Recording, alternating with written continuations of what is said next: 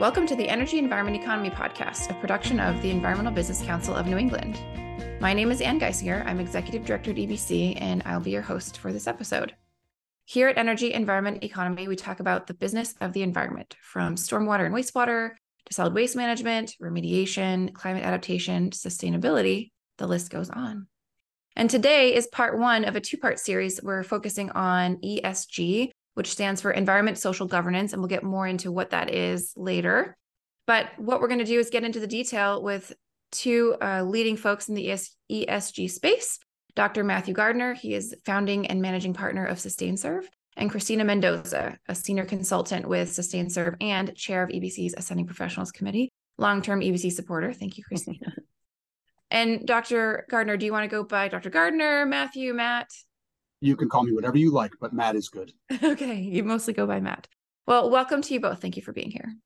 So let's uh, find out a little bit more about the two of you, your background, how you came into this space. So I'll start with you, Matt. Yeah, so I am a chemist by training. Got my doctorate in chemistry many years ago at Michigan State University. Found my way back to the Boston area where I grew up and did a postdoctoral appointment at, at, at MIT and fell into MIT's early sustainability, corporate sustainability, climate change research and education world. And um, saw an opportunity back then to start working with companies who were just coming to grips with these ideas and started Sustainserv with two of my partners.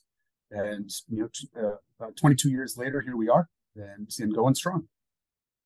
That's great. Any uh, fun side things you like to do many things. I, um, my, in my spare time, I teach a course on corporate sustainability um, at the Harvard Extension School, which I do that every spring term, which is great. Usually have 100, 120 students or so. Uh, just a great way to stay connected into the into this world and to think about it in a different way than our consulting work. I'm also the chair of the Conservation Commission in the town where I live in Natick. And so it's a way of both you know tying together these topics of environment and sustainability and responsible development um, and give back to my community at the same time. So that's that's how i great. fill my my spare time. Yeah that's great. And cristina how did you come into um, the esg space? Sure. So I started in the environmental science and conservation biology space and really thought I was going to stay technical there and, and kind of have, but ended up evolving and uh, going for my MBA. And so got the business and the science collaboration there.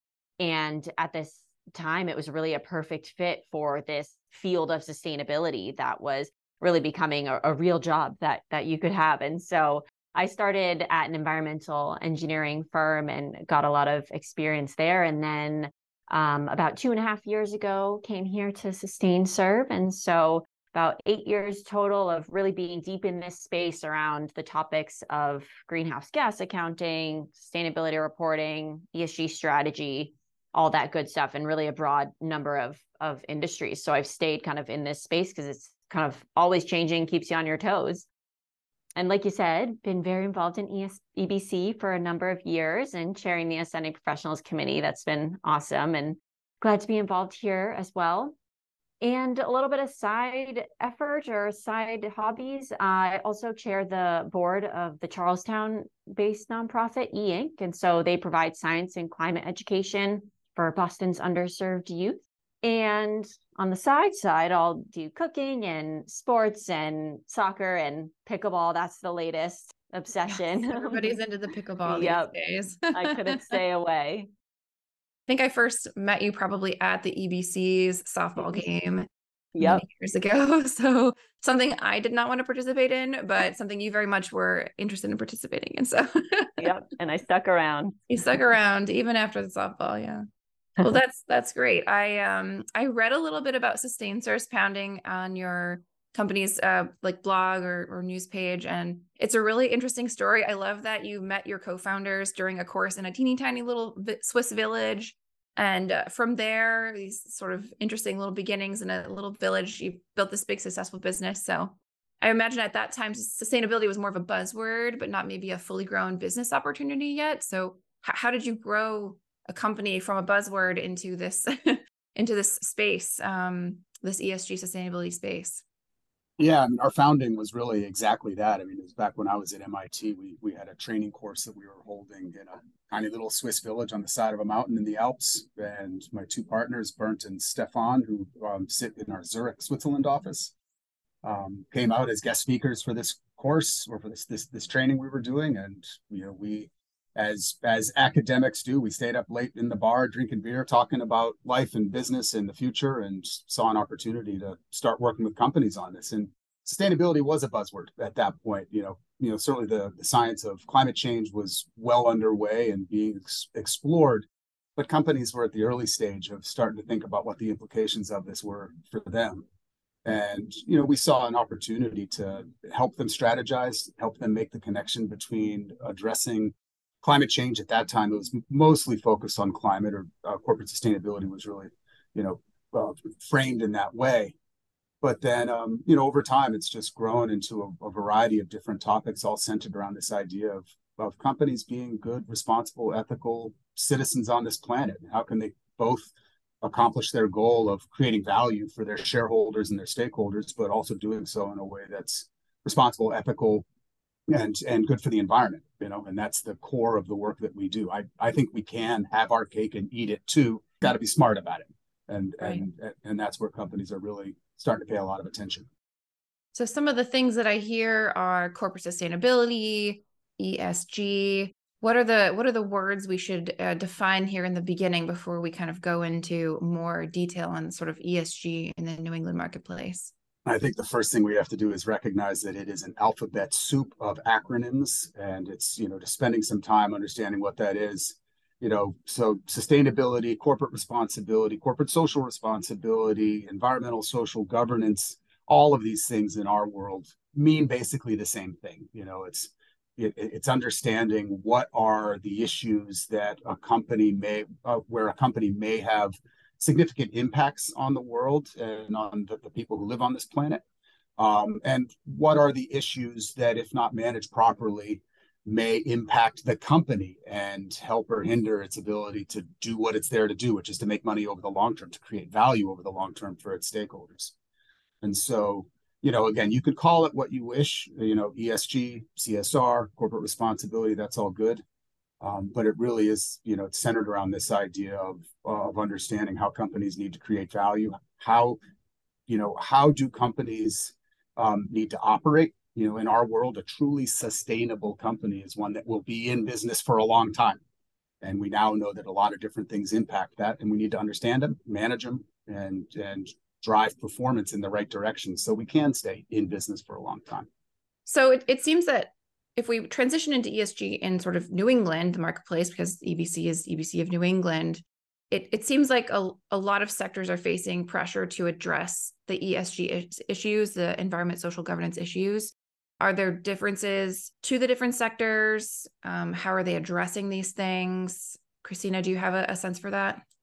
Sure. So I think just starting out, a lot of times people are really just trying to get their ducks in a row and it doesn't really matter exactly what sector you're in um, unless you're kind of a really specialized one you want to be able to understand who are my stakeholders who do i have to answer to and whether that's a stockholder or an employee or the environment um, and what are the topics that they care about? And so how am i going to go about addressing those topics to meet those stakeholder needs? And so that's like super at the core of it.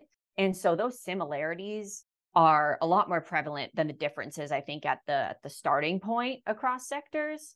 Um, what we are seeing though is as you mature as you kind of grow into this space and start figuring out exactly what you need to hone in on to make progress in this field there are some nuances and differences coming up. So for example like matt mentioned there's an alphabet soup there's some standards you might have heard of SASB, so Sustainable Accounting Standards Board, or SBTI, Science Based Targets Initiative. Again, all kind of irrelevant, but the main topic is that they're starting to make sector specific requirements. And so you are going to need to understand exactly how to answer those, cater to those, make sure the topics that you think are important are the topics that those industry standards have defined for your sector. And, and then you kind of get after it that way. But Matt, do you have anything to add there? Yeah, I mean, really, the the main objective or the main responsibility of a company that's wanting to engage in the ESG conversation is to listen to your stakeholders. You know, be them, as Cristina said, if those are investors, if that's customers, if that's employees, if that's the communities where you're operating. You need to really spend time listening to what their needs and expectations are, because that can then help you craft an ESG program, a portfolio of efforts that that really addresses their needs. Um, you know, I tell our consultants all the time, you know, part of our job or a, a very important part of our job is to be a good listener and to really understand from our clients, you know, what's driving this? What are your stakeholders saying? Because that can help us then provide guidance and, and counsel back to our clients to craft programs that'll that'll meet their expectations. That's that's really the crux of it. And maybe we should zoom backwards just briefly because it brings up where is the pressure coming from? And you just mentioned, Matt, that there you you have to kind of be a good listener and, and hear what people are asking you. Who are the people that are asking you to do this? Is it coming from clients and who's asking for sector specific uh, stuff? Yeah, I'll go first, and then I want Cristina to chime in. But you know, back in the day when we first started Sustainserv, this is back in 2001, 2002, a lot of it was driven internally by companies where they were deciding that, where they felt that they could, um, you know, they could maybe get some differentiation in their space or uh, differentiation from their competitors. Um, they could be seen as a good, responsible, ethical corporate citizen and that there might be market opportunities as a result. But really over time that's evolved and there has, you know, there are other pressures, other expectations coming onto onto companies. Um, a key driver these days is is pressure from the investor community. Investors want to understand where there might be risks in the companies that they are investing in or whose assets they hold. So they want to understand that. Uh, climate risk is a really hot topic right now. What are the risks that companies may face from climate change? Uh, customers so if you are in the supply chain of a large of, of another company, uh, we're seeing a lot of pressure coming from those customers back to their suppliers because they want to understand are there risks involved in working with with you as a supplier? Again those risks could come from climate change they could come from human rights they could come from a variety of different directions but they want to know that. Um, even employees employees want to work for companies with whom they share values. We see that a lot especially with a younger generation of of of people who you know they want to associate themselves with companies that are responsible that are ethical that are thinking about climate change that care about human rights. And so the pressures come from a number of different directions and part of our job is to help our clients understand where those pressures are coming from what are their expectations for the, the companies um, of interest and and what can they do about that? How can they put a program in place set goals monitor progress in in an appropriate way so that they know that they're going to be moving the needle in the right direction ultimately. And the one piece that I would add is just this hasn't been historically a regulatory driven space, but we are starting to see that pop up. And especially in the environmental space with the greenhouse gas accounting space, it's starting to light a fire under a lot of companies that yes, they were getting after some of this stuff. They had all those pressures that Matt just mentioned. Those are significant value creating or breaking pressures. But now that these these regulatory pressures are coming through from from SEC and international pressures, they have to start sorting out some some greenhouse gas calculations that are going to be potentially regulatory requirements. So that's starting to be a real significant influence there's a very important set of regulations that are coming online over in the EU um, called the Corporate Sustainability Reporting Directive, CSRD, um, another acronym. But CSRD is mandating that companies talk about a variety of different ES and G related issues in a very meaningful and structured and ultimately auditable way. Companies are really going to be held to account for the statements that they make around this stuff. And it's uh, the CSRD will apply to EU companies, European Union based companies. However, the way the rules are written is that even if you're not EU based, if you are a US company that is doing um, more than 40 million euros worth of business in the EU, then if you want to keep doing business in the EU, you need to comply with these laws as well. So we're seeing a lot of interest from our clients, both in Europe, out of our Zurich and Frankfurt offices, but also for our, our US based clients because they do a lot of business over in Europe. So this is a, a great example of how regulatory pressure is really, you know, sticking its nose up and is going is is going to become is becoming a very key driver in companies engaging in this conversation. Yeah, that's a significant, that's going to be a significant player then. I mean, yeah, 40 million euros. I can imagine there's quite a few companies doing that. Uh, that it will affect. it sounds like a big number, but you know, for a large company, it's not, not very company, much. Yeah, it, it's not very much business in order for this to be triggered for you. Right. So, is there anything that makes New England unique um, here in terms of the culture of our companies here? Are they pushing the envelope? Are many of them doing more than they than other regions, or are we a little bit behind? What's the perspective there?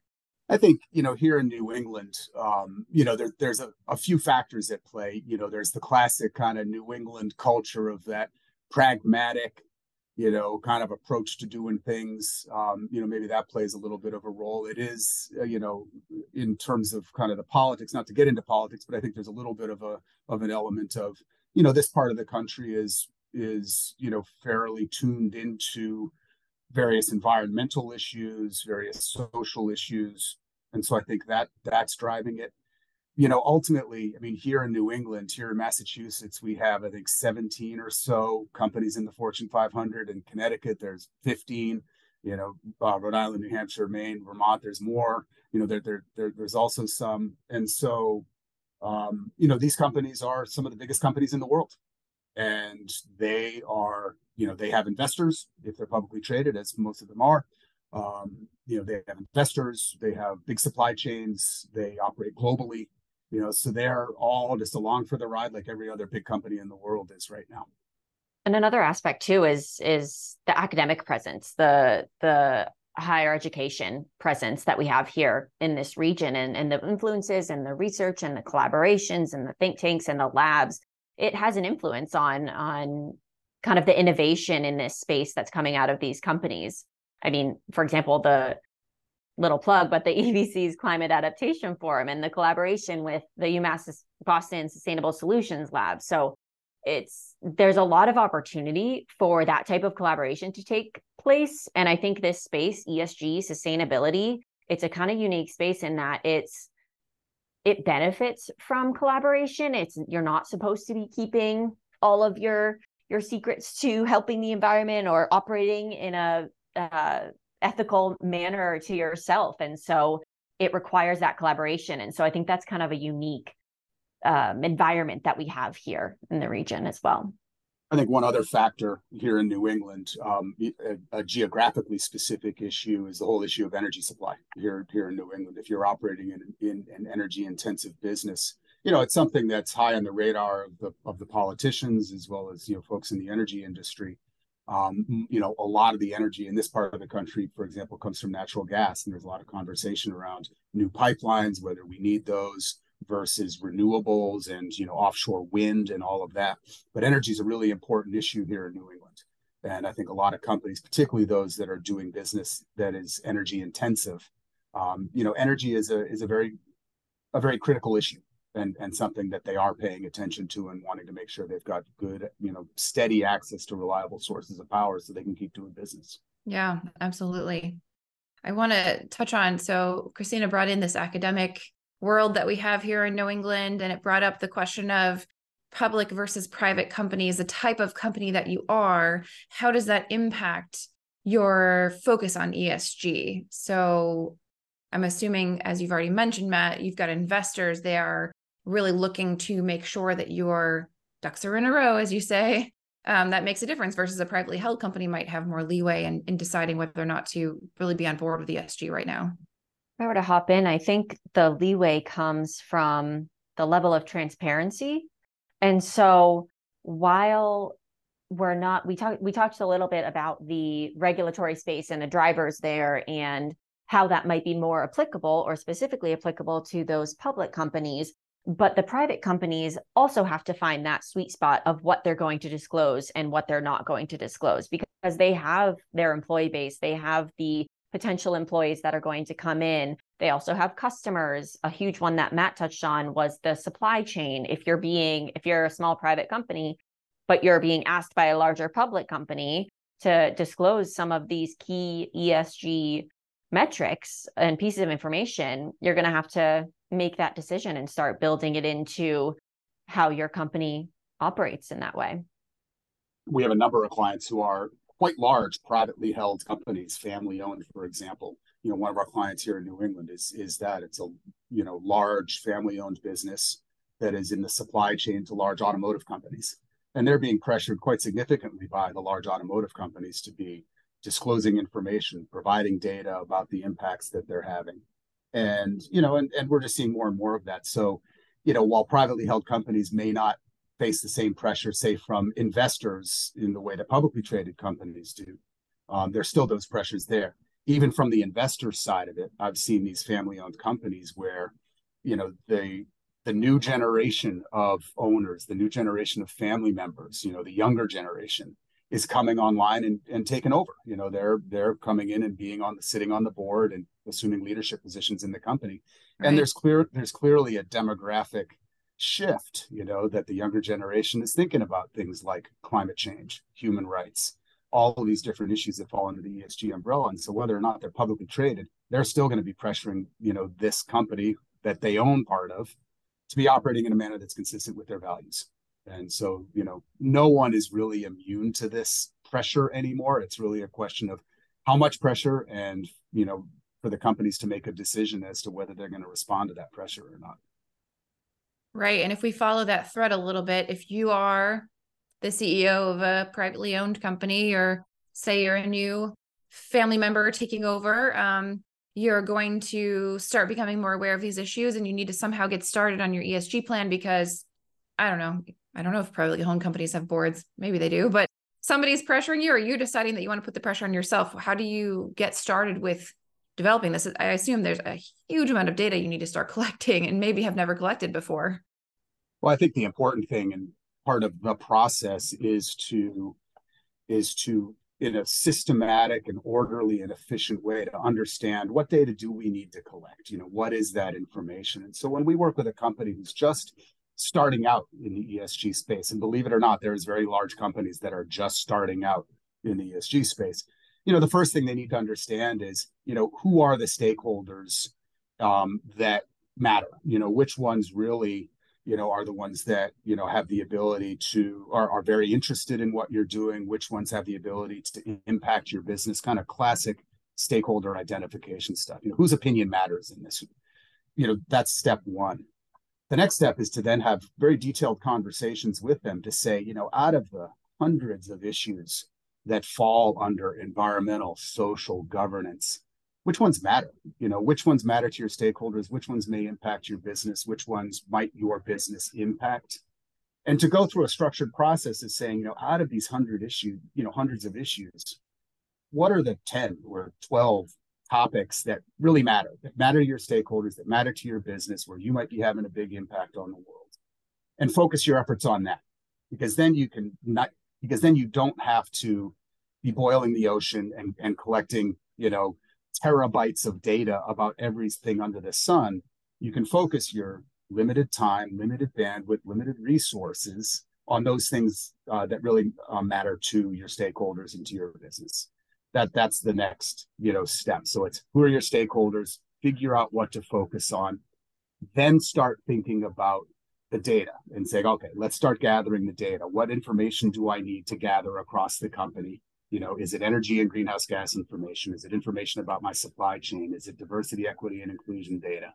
Whatever it is, then you can be focused in a meaningful way on those those data sets. Then you can think about setting goals and monitoring progress over time. You know, are we moving the needle in the right direction? Um, and then you're really off to the races. You know, then you can choose to communicate internally and externally about what it is you're doing in the form of a sustainability report or some other kind of communication. And then lastly, you know, this is really kind of an iterative loop. Then go back and talk to your stakeholders and say, hey, we've started disclosing some stuff. We've started reporting. Um, we've set some goals. What do you think? And then you get that feedback and you go and you course correct. And you start, you know, adjusting what you're doing so that you're addressing the expectations of these stakeholders and keeping them happy. I mean, ultimately, that's what you're wanting to do is to keep your your investors happy, keep your customers happy, keep your employees happy, um, keep the communities where you're operating happy. That's that's the goal of this exercise. Um, you know, if you do that, then you're you're going to be sitting pretty and and and doing all right from an E, S, and G perspective.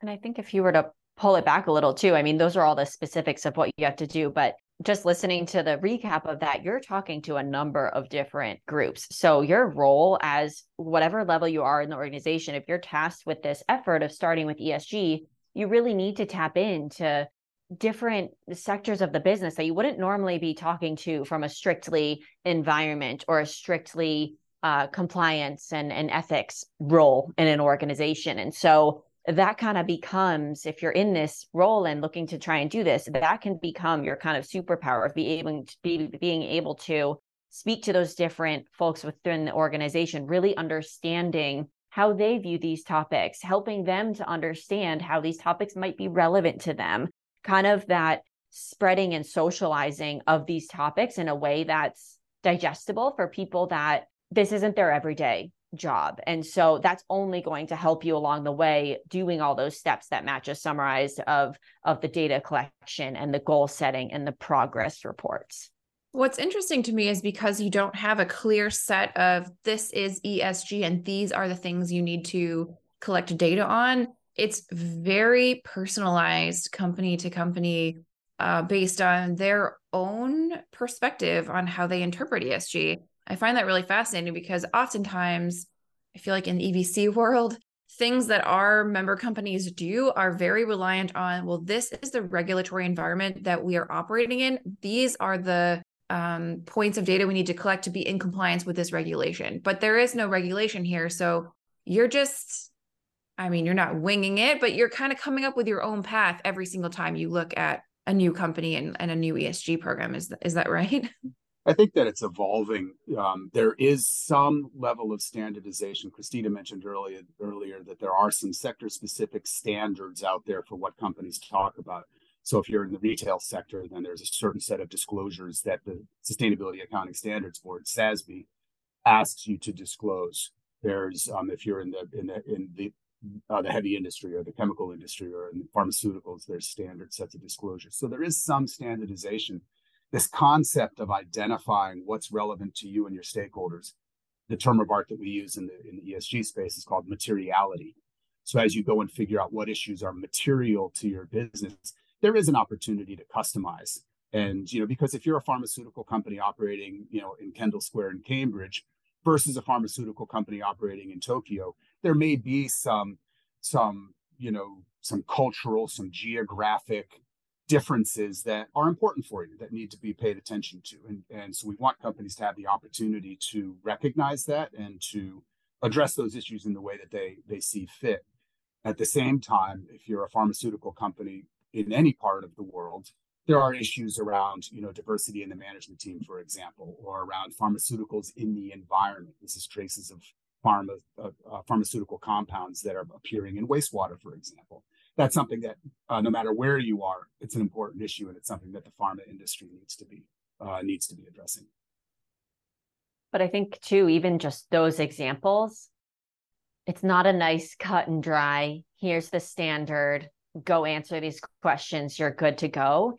It's which standard is important to the people that I'm answering to, and which standard has the questions and the topics that they want me to be talking about. Because there's standards and, and disclosures that have to do with human rights, and then they don't touch upon environment at all. But if you have some stakeholders that really care about those key sets of questions, then you better be looking at that standard and, and disclosing it each year. And so I kind of think about it more as there's ESG and sustainability boundaries around all of these tons of topics. And then there's uh, efforts to categorize them and group them to help make it easier to figure out, oh, I really need to be answering that standard that has this set of disclosures because of X, Y, and Z, because I did my materiality or my stakeholders care about that. So it's just a little bit more um, strategic, I guess, than than a re- reporting or regulatory. I'd like to add just one other thing, and that is, you know, we talk about stakeholders and you know the pressures that they're applying, and you know, using them as a driver for a lot of this. Don't forget that some of the key stakeholders in a company are, in fact, the the leadership of the organization itself. you know so it's not a question of a ceo sitting back and and he or she saying okay what's everyone telling me to do today? You know a lot of times ceos and uh, leadership of organizations have decided that this is the right way to do business. This is the legacy that they want to leave behind. This is the kind of organization that they want to run and they and and they drive it because they feel it's the right thing to do. That's absolutely a legitimate um, pressure if you will that is another key driver for why companies are doing this and and for many organizations it's a quite powerful one so Cristina was talking about sort of the the multitude of people you might be talking to.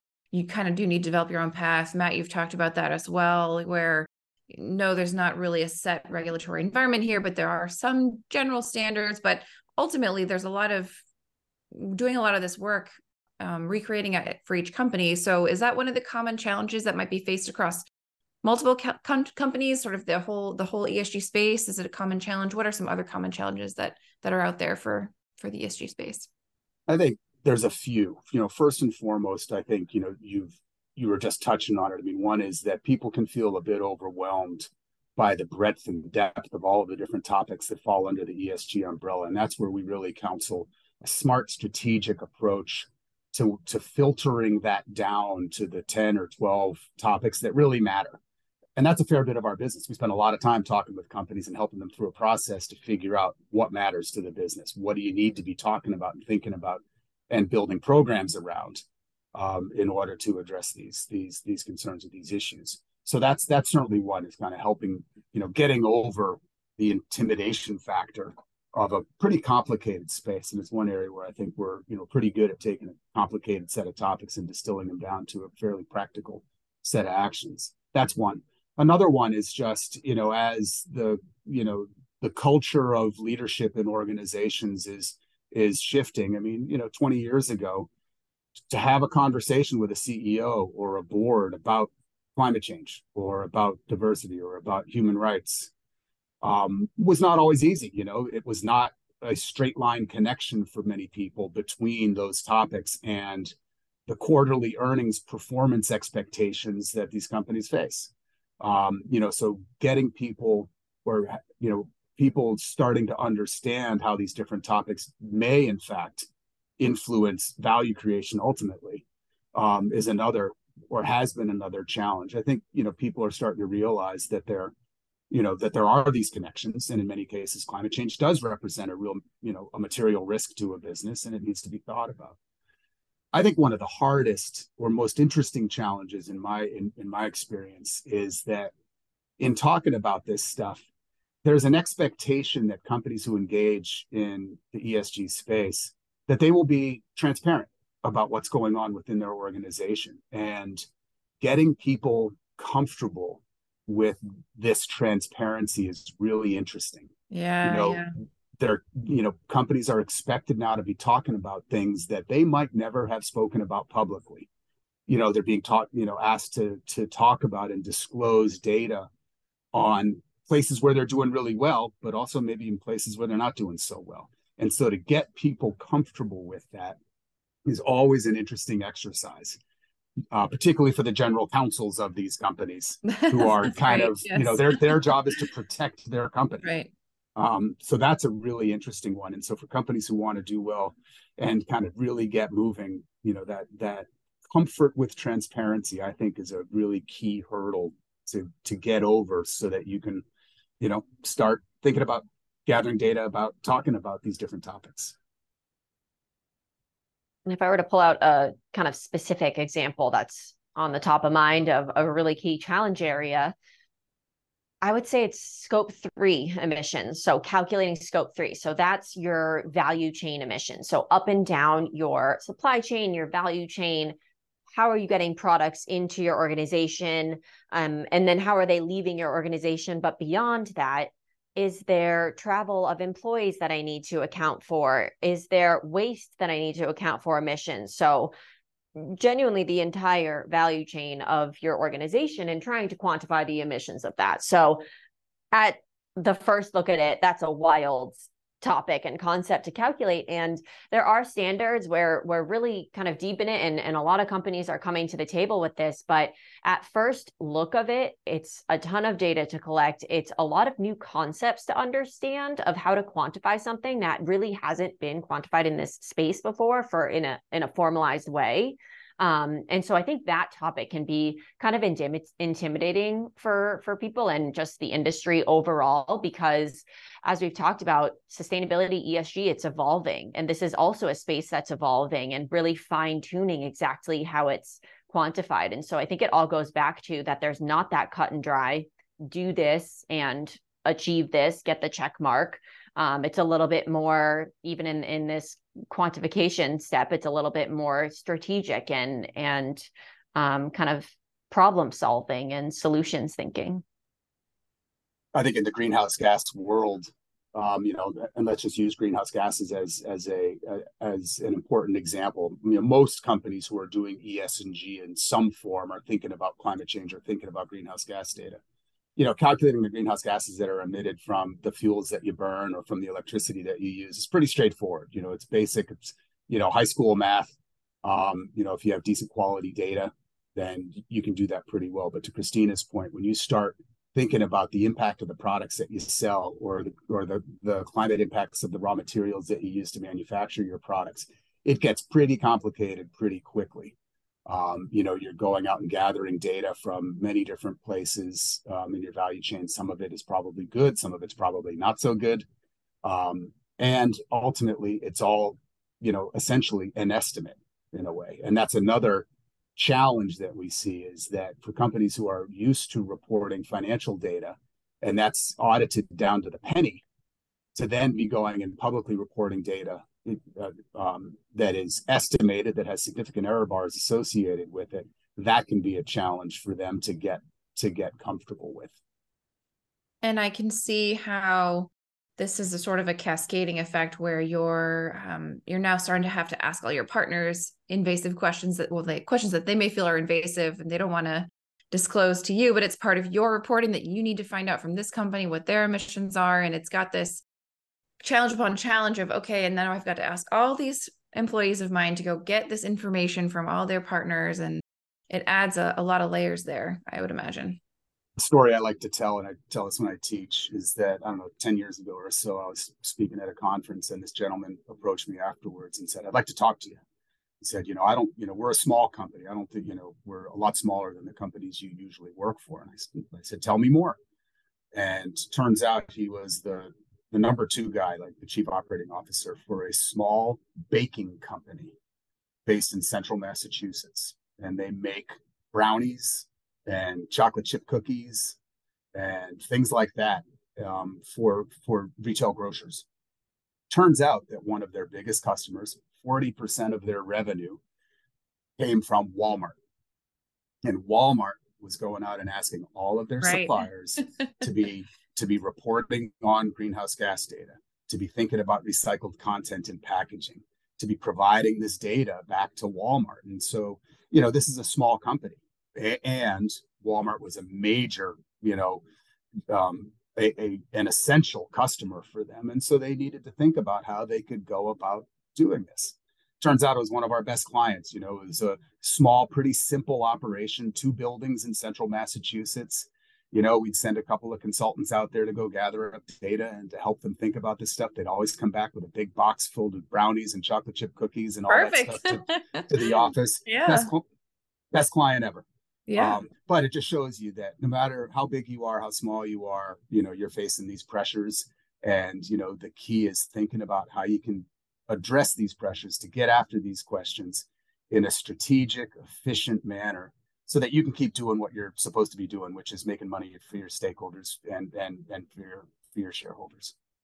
Sounds like this might be a really nice, a really nice story to end on because it shows that not only there's cascading effects and challenges, but there's also cascading positive effects where now a small baking company is paying more attention to a lot of these factors and might be moving forward in a more positive way. And I wonder if you guys have reflections on what do you think ESG in this current where we are right now, is it moving in a positive direction? How much change has it made as it's evolved over the years? I'll start with just some high level thoughts. I think overall, like we've talked about, it's a challenging topic. It encompasses a ton. It, it's supposed to encompass everything at your organization. And so that's that's a hard needle to move. But if we're thinking about it in the environmental space, I am encouraged by the amount of inquiries that I'm seeing and just um, efforts to at least get started in a lot of these spaces and and start to quantify some of these environmental impacts as well as disclose and be a little bit more transparent about some of these ethical and governance topics. I think we have a challenge ahead of us. A lot of targets are being set, and there needs to be significant, consistent year over year progress, especially on these climate goals. And so, I mean, that's the the kind of hot topic, especially in this space and the context that we're talking about right now. But I'm I'm hopeful that we can really just continue to make those efforts, show the progress, implement the programs that are required to make that progress, um, and really hit these targets and goals that a lot of companies are taking a leap and putting out there. I'm hopeful as well. Um, I'm less hopeful about the world keeping. I'm less hopeful about the world keeping global warming um, below a certain threshold. I think we've crossed various thresholds that are out there. But from an ESG perspective, I am hopeful because I think companies have realized that the ESG subject matter does reflect possible risks and possible opportunities for the business. If if you address these things in a strategic and efficient and meaningful way, you can mitigate risks, you can protect against downsides, you can maybe realize some upsides to your business performance and the, you know that that creates value you know by definition i think you know companies are realizing that there is a value creation case to be made in the ESG world, and we're seeing a lot of progress in that direction. And there's a lot more to it besides environment, right? There's social, there's governance, and it it, it impacts positively many different aspects of the world that we live in. So, absolutely good to end on a hopeful note and a, a positive note. And um, thanks for joining me for this part one, and we'll we'll be talking about part two a week from now. Thanks for joining. Today's episode, part one of a two part series, was a great primer on ESG and sustainability and how it's impacting the New England marketplace, but also the global marketplace. Companies across sectors should really be aware of ESG, especially as regulation becomes more widespread. If you're a large company or a small company, you're probably facing the pressure to up your ESG game. Next week, we will transition the conversation. We'll focus on careers in ESG. It's a really hot field there's a lot of job opportunities out there and they are wide ranging. So there's a really diverse skill set needed. So if you're curious about working in ESG or if you're a student wondering how to get involved in a sustainability career, you should listen in. You'll find links from the discussion in the show notes, as well as a link back to the EBC website, ebcne.org. Please like, rate, review the podcast. I'm going to read the comments. Um, leave a note about your favorite episode so far or a topic you'd like to hear about coming up.